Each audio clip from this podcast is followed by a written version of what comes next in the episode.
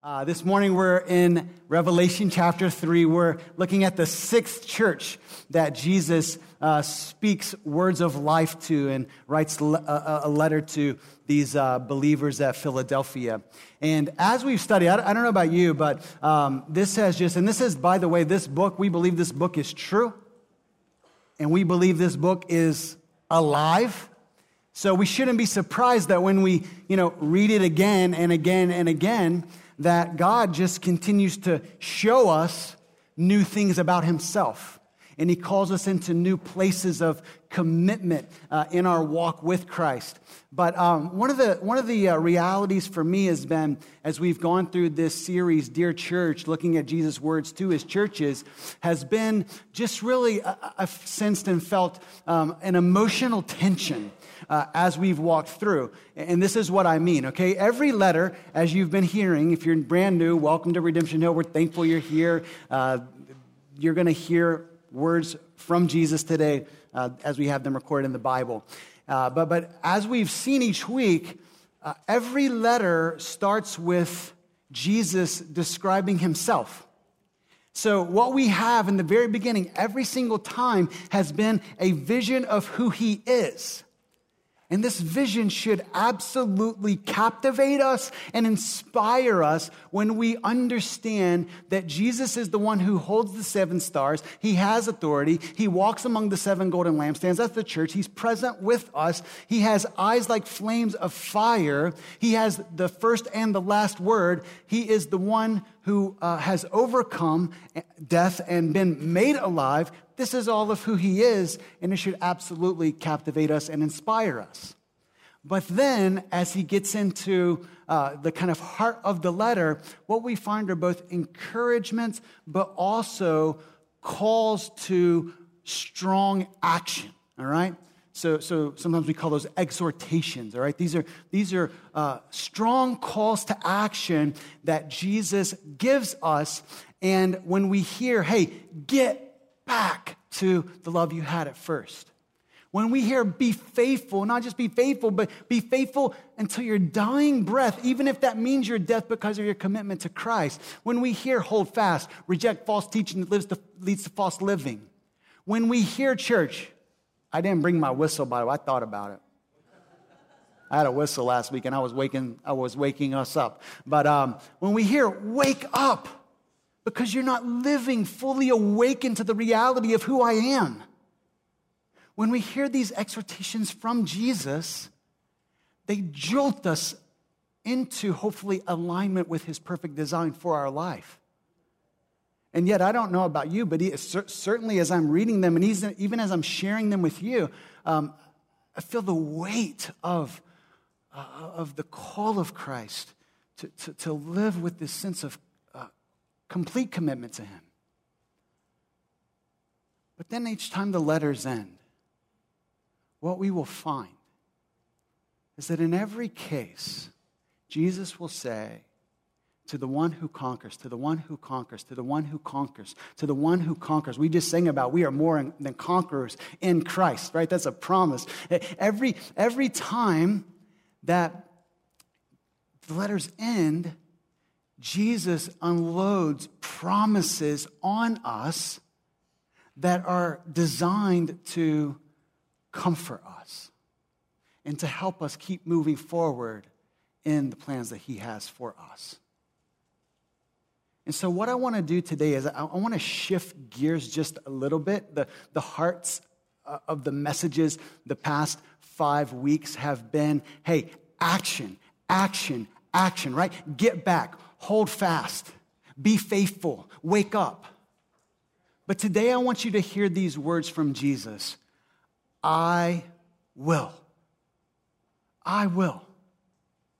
Today, more than anything, I, hope that you will receive from God, receive what He wants to speak to you very personally. This is what I love about God that, that there can be, you know, more than 200 people in a room, and yet God speaks very personally to each heart here. And so, my prayer is that you will receive from him today. And that these words and these promises will be like, are you ready for this? A big hug. like a big hug from the one who made us. I mean, has, has anyone that you, you really trust, like you just know that their sincerity, you know where they're coming from, you are absolutely convinced of their love for you.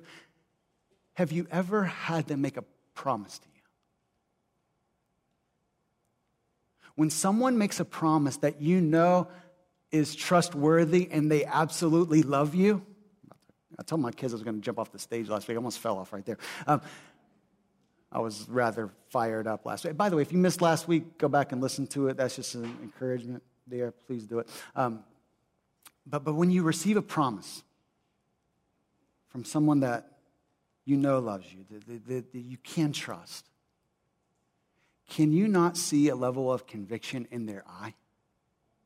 I mean, just think about the physical demeanor of, of someone giving you a promise. There's, there's, there's uh, conviction in their eye, there's confidence in their voice. There's comfort when they maybe come and put their hand on your back or they wrap their arm around you or they give you a hug uh, just to, to, to reinforce they are with you and they mean what they say. This is the heart of God towards his people. This is the heart of God toward you today. If you're in Christ and you've received the gift of salvation and the promises that God extends to us, this is what, he, this is what He's pouring out on us today. These letters are loaded with promises. In one of my favorite verses, I just want to, start with this today. Um, and this came from really when I was in college, college students. I was in college, and uh, my pastor, it was like every single week, like he always found a way to put uh, 2 Peter 1, 3, and 4 into his messages. And so just because of his consistency, I couldn't help but learn these verses. 2 Peter 1, 3, and 4. I mean, write them down and become, please, very familiar with them. Uh, it, it says that his divine power has granted to us all things that pertain to life and godliness. Through the knowledge of him who called us into his own glory and excellence, by which, check this out, he has granted to us his very precious and very great promises, so that through them, through these promises, you may become partakers in the divine nature, having escaped from the corruption that is in the world because of sinful desire. And so the, the promise, here's the point the promises of God give us life.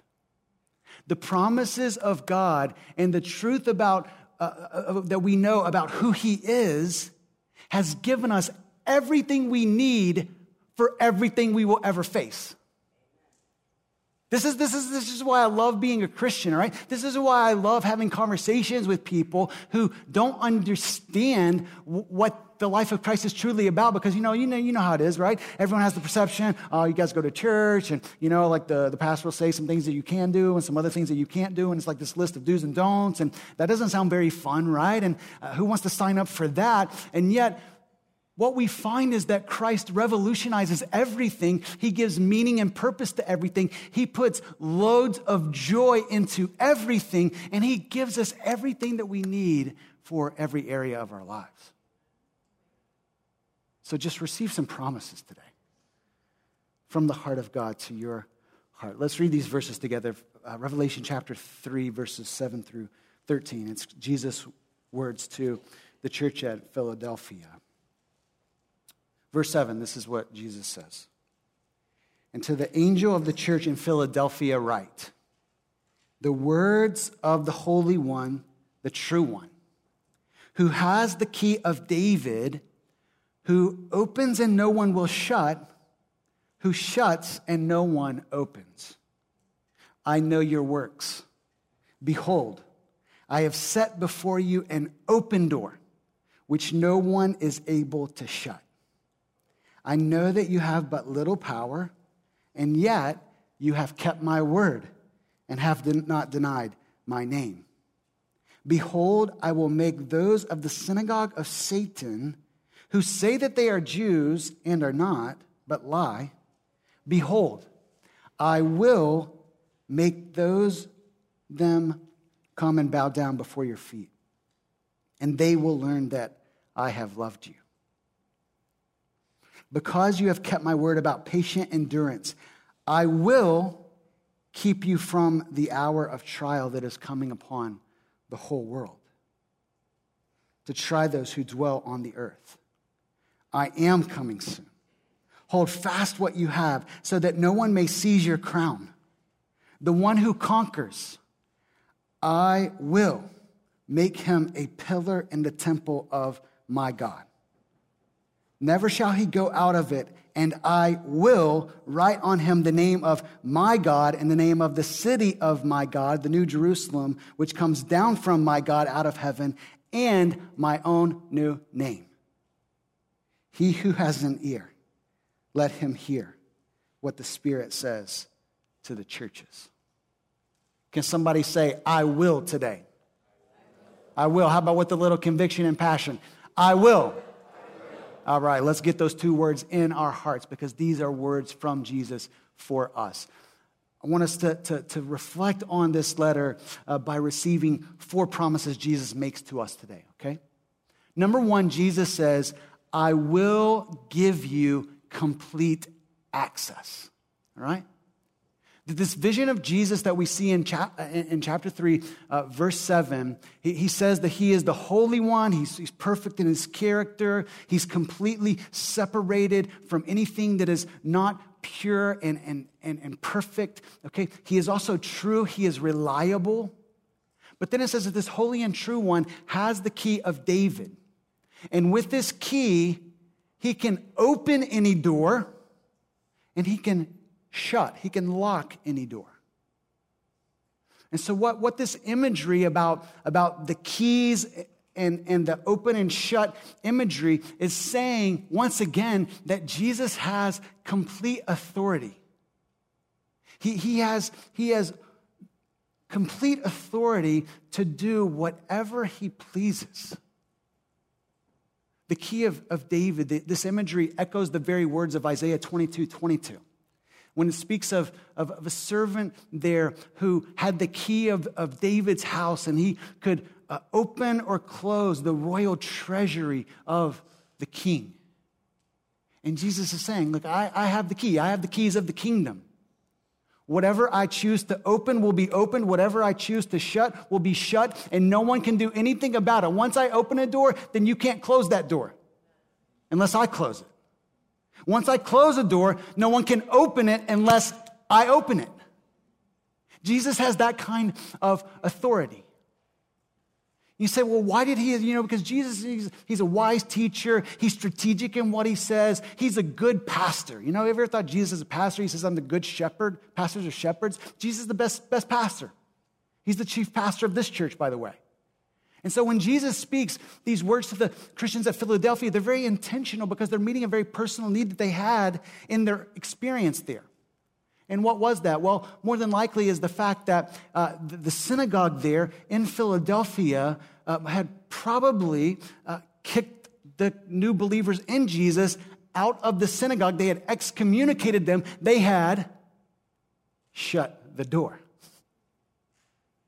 And Jesus says, Look, you, you may have had that door slammed in your face. Has that ever happened to you, physically or metaphorically, right? It doesn't feel very good, right? Someone shut the door uh, to, to you, and then they shut the door to them. And yet Jesus says, Look, I am opening a door for you. I am opening a door, and no one can ever shut this door. He's giving us, he's, he's giving them, and, and consequently, he's giving us, all who look to him, he's giving us complete access to a real relationship with God. Let me try to put this in very plain terms, okay? No one in the room, Pastor Tanner included, deserves to have access to God. God being the perfectly holy, perfectly glorious God that He is, has no business allowing anything that does not honor him into his presence. And guess what? Listen, we have all dishonored God by the way we have lived our life. Okay, we have we have given God a big like forget you. We have shut the door in God's face because we say, you know what, God, hey, you know, you might have some good ideas, but I got some better ideas here. I'm gonna do my own thing. I'm gonna live my life the way that I want to live. I don't want you to be God over me. I want to be God over me. And so we do not deserve to be welcomed into God's house, God's family. And yet, through Christ, through Christ, through his life, through his death, through his resurrection, he opens the way back to God. So, what Jesus said, I am the way, the truth, the life. He is our way back to God. He, he, is, he is our point of access. Did you know that when Jesus was crucified, we're about to celebrate Good Friday just in a couple of weeks, when he was crucified, it says that in the, that very moment, can you believe it, that the earth quaked. The sky went dark for three hours. Jesus dies, the earth quakes, and guess what? The, the, the curtain in the temple, like you see these, these big curtains here, right? You, you see how, how, how big they are, right? Just imagine one taller than this and much thicker than this, all right? It rips into, from top to bottom, into the holy of holy places, the, the, holy, the most holy place which you say, like, what on earth are you talking about? Well, the most holy place was the place where the, the high priest could only go one time a year to meet with God face to face and to atone for the, peop- the, the, the, sin of the people, okay? In other words, uh, to, for, for there to be a, a covering over, a forgiveness of the people's sin. All of this was to communicate how holy and majestic and glorious God is. So, so that, that curtain was communicating hey, you don't belong in my holy presence unless you beg for forgiveness and come on my terms, not your terms. And yet, Jesus tears the veil from top to bottom to give us access to God. Now, you, can you believe you? You can have an a real relationship with God, like, like just like a, a, friend, like just like the, the very best friend that you have in life. God can become like that and so much more to you every single day. Oh, I hope you know Him like that. I hope you're, hope you're just on the daily, just, just walking with God like that in such intimate relationship because this is what He made you for. Jesus gives us complete access to God, access that we do not deserve. And then, and then not only, there's a, there's a second layer to this, okay? With this open door comes complete access to the life of Christ, all right? Here's what I mean. Once we have this relationship with, with God through Christ, Jesus comes to dwell in us by his Holy Spirit and now we have the privilege and the ability to live life as God has always wanted us to live it. Which includes, by the way, not just keeping this access to ourselves, for ourselves, but it means freely giving what we have freely received. Do you see that? And so I, I agree with uh, New Testament scholar Jim Hamilton when he says the meaning here about, about access, about an open door, is most certainly that they have an opportunity, check this out, not just to stand firm, but to make advances to take the good news of Jesus into places and hearts where it has not yet reached. Can I get an amen? Is anybody excited about that, right? Wow. Open doors, like Paul says, pray that there would be an open door for me to proclaim the mystery of Christ. It's happening all over the New Testament. Open doors are, are, are, are, opportunities that God is, is giving us as his people to not keep this to ourselves. If we understand what that access is truly about, we can't help but just invite other people into this same access. And so Jesus says, I will, I will give you complete access. Then, number two, he says, I will have the last word. All right? We see this in verse 9. Look at this. Uh, Jesus says, Behold, I will make those of the synagogue of Satan who say that they are Jews and are not, but lie. Behold, I will make them come and bow down before your feet, and they will learn that I have loved you. Did you notice twice there he says, Behold? This is like, pay attention. Look very closely at what I'm communicating to you, all right? Jesus wants to encourage them. And what he's saying is look, these people who oppose you, okay, the synagogue of Satan was the, the, the Jewish people uh, in, in Philadelphia. And why Jesus has such strong words is he says, look, they say that they're Jews, but they're not really Jews. Why would Jesus say that? It's because they were saying they were looking for the Messiah, and yet when the Messiah showed up, they refused to believe in him. And so Jesus is saying a true Jew is one who is going to believe in me.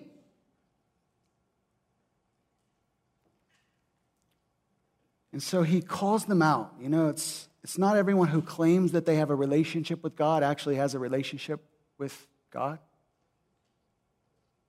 Don't let that be you today. But he says that, that they, will, they will bow down before these Christians in Philadelphia. Okay, and, and, so, so what's, what's going on here is that what he's saying is that ultimately, everyone who does not believe in Jesus, and these same people who may persecute Christians, who may look down upon them, who may uh, cause social or emotional or uh, financial or physical harm to followers of Christ because they're followers of Christ. He says that, that, that every person, every person uh, on the face of the earth will recognize who he is, and we all will bow down before him. So, this is what Philippians 2 talks about it when it says, Therefore, at the name of Jesus, the name that is exalted above every name, every knee will bow in heaven and on earth, and every tongue will confess that Jesus Christ is Lord to the glory of God the Father. And so these, these believers in Philadelphia, they can take heart, they can take comfort. That Jesus has the last word, that even though they're up against it right now and, and they're going through difficulty because of these people, that, that, that they will, that they don't, they don't have to, to, to fight back. They don't have to be vindictive, right? They can, they can just trust God because God has the last word. Even, even in spite of the fact, did you catch in verse 8, it says that, that, uh, that they have little power. This is probably referring to the actual size of the congregation in Philadelphia. Probably not a church this big by any stretch. So not only were they not big in size, but consequently they didn't have much social influence, right? They had little power. And yet, Jesus will often say to us, listen, and maybe you're going through it right now. Maybe you're not being persecuted, but you're just going through a trial or a difficult season. Listen, Jesus says to us, in our weakness, in our little strengths, I will make you strong. This is what he promised Paul. He says, Look, you have this thorn in your side, a metaphor for some kind of very difficult trial that Paul was facing. And Paul actually prays. That's what Christians do, right? Just praise God. I know you can, I know you can take this away from me. I know that, I know that you, can, you can heal me or you can, you can remove this out of my life, this thorn in my side. And he says he prayed three times. We can only imagine with, with great urgency and earnestness. And God says, What? My grace is sufficient for you, for my power will be made perfect in weakness. That's a promise. That's a promise. And so Jesus promises to have the last word. And I love, I love how he says that uh, at the end of verse 9, he says that he will make them come and bow down before their feet. And what will they learn? They will learn that I have loved you. And so I know we just we talk about this a lot at Redemption Hill, but, but I just I think we can't be reminded enough because this is what brings us back into that secret place. This is what helps us take advantage of the access that Jesus has given us. He really, really loves you. He loves you. The first and the best thing that you can do every single day is just let God love you. That's what motivates our obedience. That's what motivates us to fulfill our greatest purpose, which is to, to glorify Him. But we first have to let Him love us. We have to be convinced of, of how much uh, God is, is, is with us and for us and has blessed us in Christ. And so Jesus says, I will give you complete access. I will have the last word. Number three, he says, I will protect you. We see this in verse 10. Because you have kept my word about patient endurance, I will keep you from the hour of trial that is coming on the whole world to try those who dwell on the earth. And so, this is a notoriously uh, challenging verse to understand. Uh, we see first that uh, this is on the basis of their faithfulness. They've kept the word. They've, even in spite of the difficulty that they're going through, they're, they're persevering, right? We know that life is not easy, and being faithful to Christ is, is, takes a lot of grace, right? To say, Jesus, you are better in this situation. When things aren't going so great, you are better. I'm going to remain faithful to you every single day. But for those who keep his word, he says, he says, I will keep you from the hour of trial. And so, what is this hour of trial? The hour of trial seems to be the coming intensification of trials and tribulations that are going to occur before Jesus returns. All right? So when Jesus, at the end of the Gospels, for example, in Mark chapter 13, when he says, Hey, these are the signs of the end of the age. Before I come, these things will take place. And he talks about the intensification of wars and relational strife and natural disasters. And, and he says that, that, that, that, the world is going to experience this and they're, they're going to suffer uh, the effects of the fall. Jesus says, Look, I'm going to keep you through that. I am going to protect you through those difficulties and those trials. And I think we, again, can just be encouraged that this is, this is what love does, right? Love provides what we need, but love also protects, right? So, so love gives us what we need, but love also keeps us from what can harm us. And Jesus just says, My eye is on you. I know what's going on in your life. I'm, I'm going to continue to protect you with my love. I'm going to carry you through your greatest difficulties in life.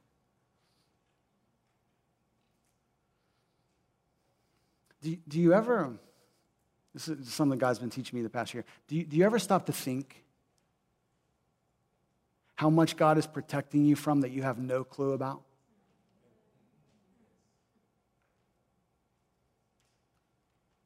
Wow. Like, because we can't see it all, right? And yet God is watching over us. Who knows what physical harm, sickness, whatever it may be. God says, I will protect you. Number four, he says, I will give you my presence forever. so good. Verse 11, he says, I am coming soon. That's a promise.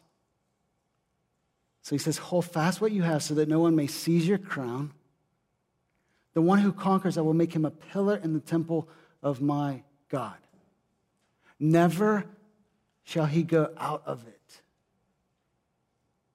And I will write on him the name of my God and the name of the city of my God, the New Jerusalem, which comes down from my God out of heaven, and my own new name.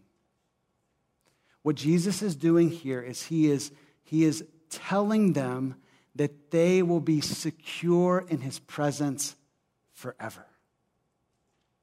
This imagery of a pillar, um, you know, most of the pillars that we see are like for decoration these days on buildings, but uh, the, the architecture uh, there in the first century, the pillars would have been absolutely essential for the building to remain standing. And so if, if the pillar falls, then everything falls down with it. And this would have spoken to the Philadelphian Christians. Why? Because that area of modern day Turkey is known for earthquakes. And so, uh, numerous times in their history, a, a significant earthquake shook the city and brought great destruction. And yet Jesus says, I will make you a pillar, and I will make you a pillar that stands, and no one will be able to remove you out of my presence.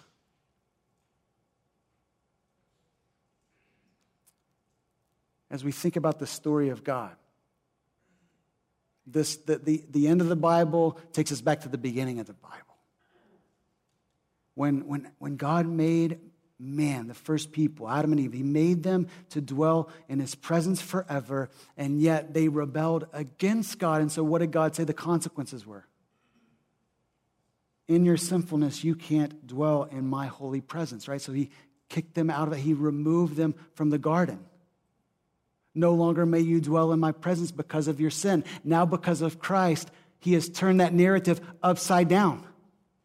Now we have complete access. We will dwell with God forever in his perfect presence. And, and, and all of these promises, by the way, to, to be a pillar and to, uh, I don't know if you have tattoos. I'm waiting for the New Jerusalem to get mine, you know what I'm saying? Because it says right here, my God, New Jerusalem, new name of Jesus that no one knows. He stamps it on this. This is our identity in Him. We are known to belong to Him, to where now no one can remove us from His presence because of His great love for us. And so I just want to ask you today I want to ask you have you received the gifts that God offers us? Have you received his gift of complete access? Are you experiencing his, his protection, knowing that he has the final word in all things? Do, do you know for certain that you will spend eternity in his presence? If, if, if that's not you yet and you're not confident about that, it's as simple as, as recognizing everything that I've been talking about that God made you for Himself, that He wants to spend eternity with you and, and have a relationship that begins right now. That He offers this, this gift of love and forgiveness to, to where now you can be confident of your eternal destiny. So if you've never turned to, to God through Christ and the gift that He offers you, then do that today. Do it today. Call on His name today. Receive the promises of God. But as I, as I move our time to a close, I, as we think about these, these great promises of God, I want to ask us this, this one question How should we respond to the promises of Christ? How, how do we hear the I will, I will, I will, I will, and then move out in confidence and in comfort in living the life that God has called us to live? It's pretty simple. We respond to the I will of Christ by saying, I will back to him right? You see, what happens when, like, because here this is the reality, all right? This is the reality, church. Okay, we will either hear these promises and they will move us and we will receive them and we will bank our lives on these promises. We will claim them. We will live our lives on the promises of God. We will live differently or we will just let them kind of hang out there and right? So, so we have to we have to claim them for ourselves and we have to say god you have said i will. I am saying back to you i will. Paul puts it like this in 2 corinthians chapter 1 this is what he says. For all the promises of god find their yes in him in jesus christ that is why through him, through Jesus, we utter our amen, our yes back to God for his glory. And so th- th- this, is, this is how it works, okay? I want, you to, I want you to really just grasp this and then just receive and then move and live on this, this, this truth that I want to share with you, okay? So, so the promises of God lie in the future, right? They're out there. And so if you're a visual person, I, am sorry I didn't put this on the screen, okay, like you can just put an arrow out there for what lies ahead in the future. When we, when we claim the promises of God, when we live on the promises of God, what happens is because we're confident of those promises, it motivates how we live right here in the present. Do you see that? So I'm just, I don't know if this is helpful to you, but I'm just like thinking about this forward arrow. It, as I see these promises, it helps me live with this down arrow of like the, where my feet are actually hitting the ground, how I'm living today. I'm living based on these promises. And yet, why I can be so confident to know that God is faithful and He's going to keep His word and He's going to do everything that He said that He's going to do in the future is because I look back and I see how He's been faithful to keep every single one of His promises to this day.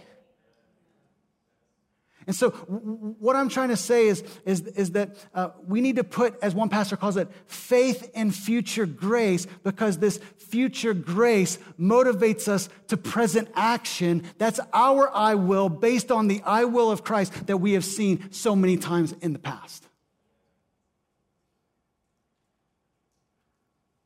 And so, this is how that, that pastor puts it. He says this this faith in future grace is the motive for obedience Obedience comes from trusting God for more grace, future grace, and thus magnifying the infinite resources of God's love and power.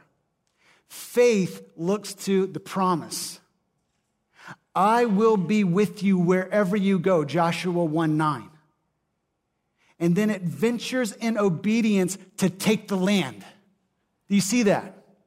Does anybody want to take some land for Jesus Christ? In 2019. Sign me up. The biblical role of past faith, past grace, especially the cross, is to guarantee the certainty of future grace. And this is how Paul puts it in Romans 8. He says, He who did not spare his own son, but gave him up for us all, that's past grace, how will he not also with him freely give us all things? You see that? That's future grace. We see past grace. That gives us confidence for future grace.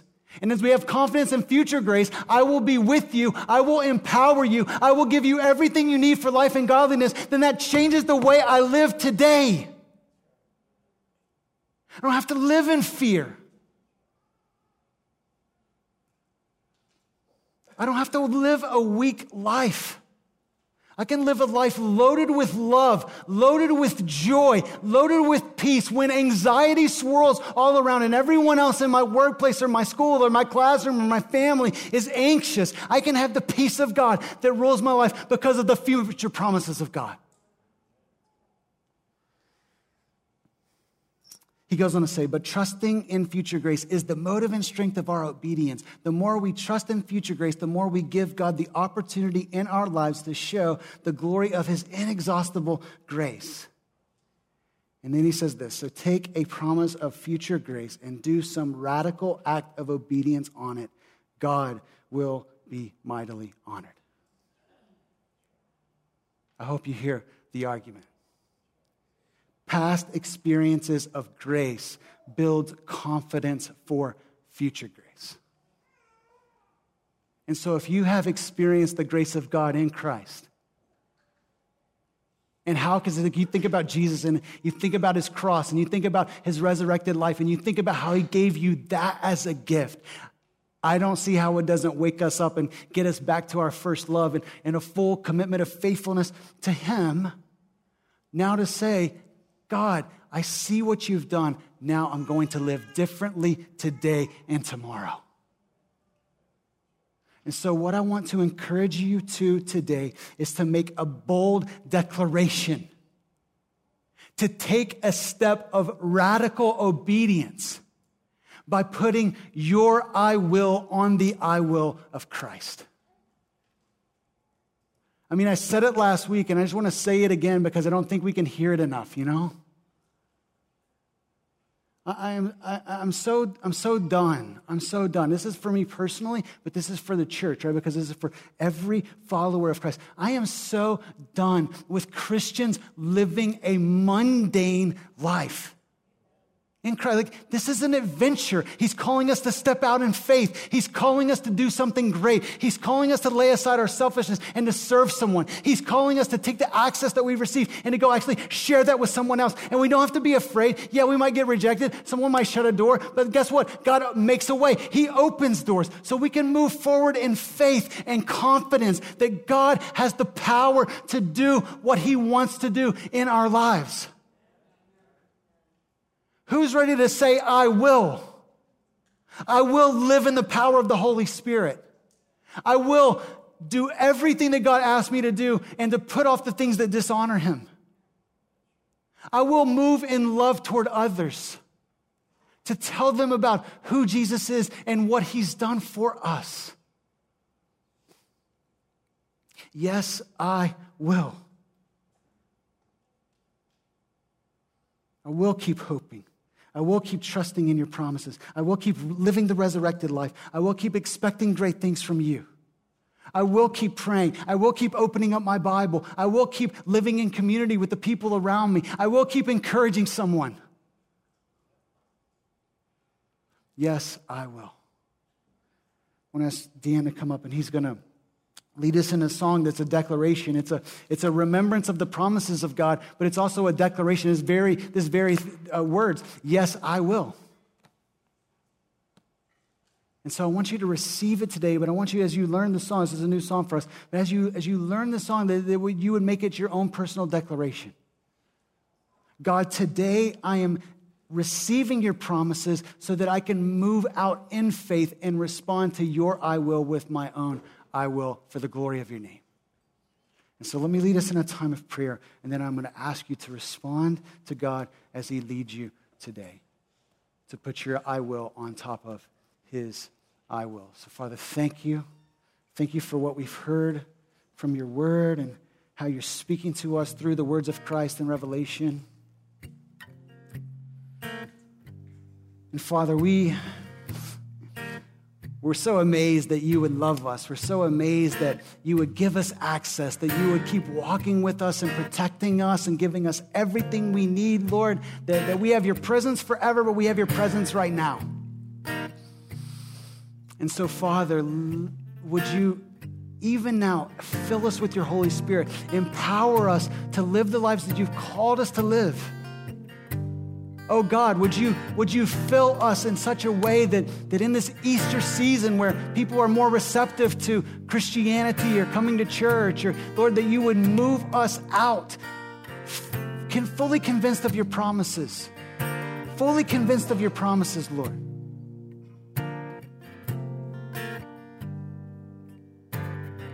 To love them as you have loved us. So, God, we celebrate the fact that not one of your promises has ever failed. We celebrate today that you are 100% faithful. And God, we say, in light of your faithfulness, yes, we will. Oh God, even now, help us to sing, help us to, to stick into our souls so that we can move out and live for your glory. We pray this in the name of Christ. Amen.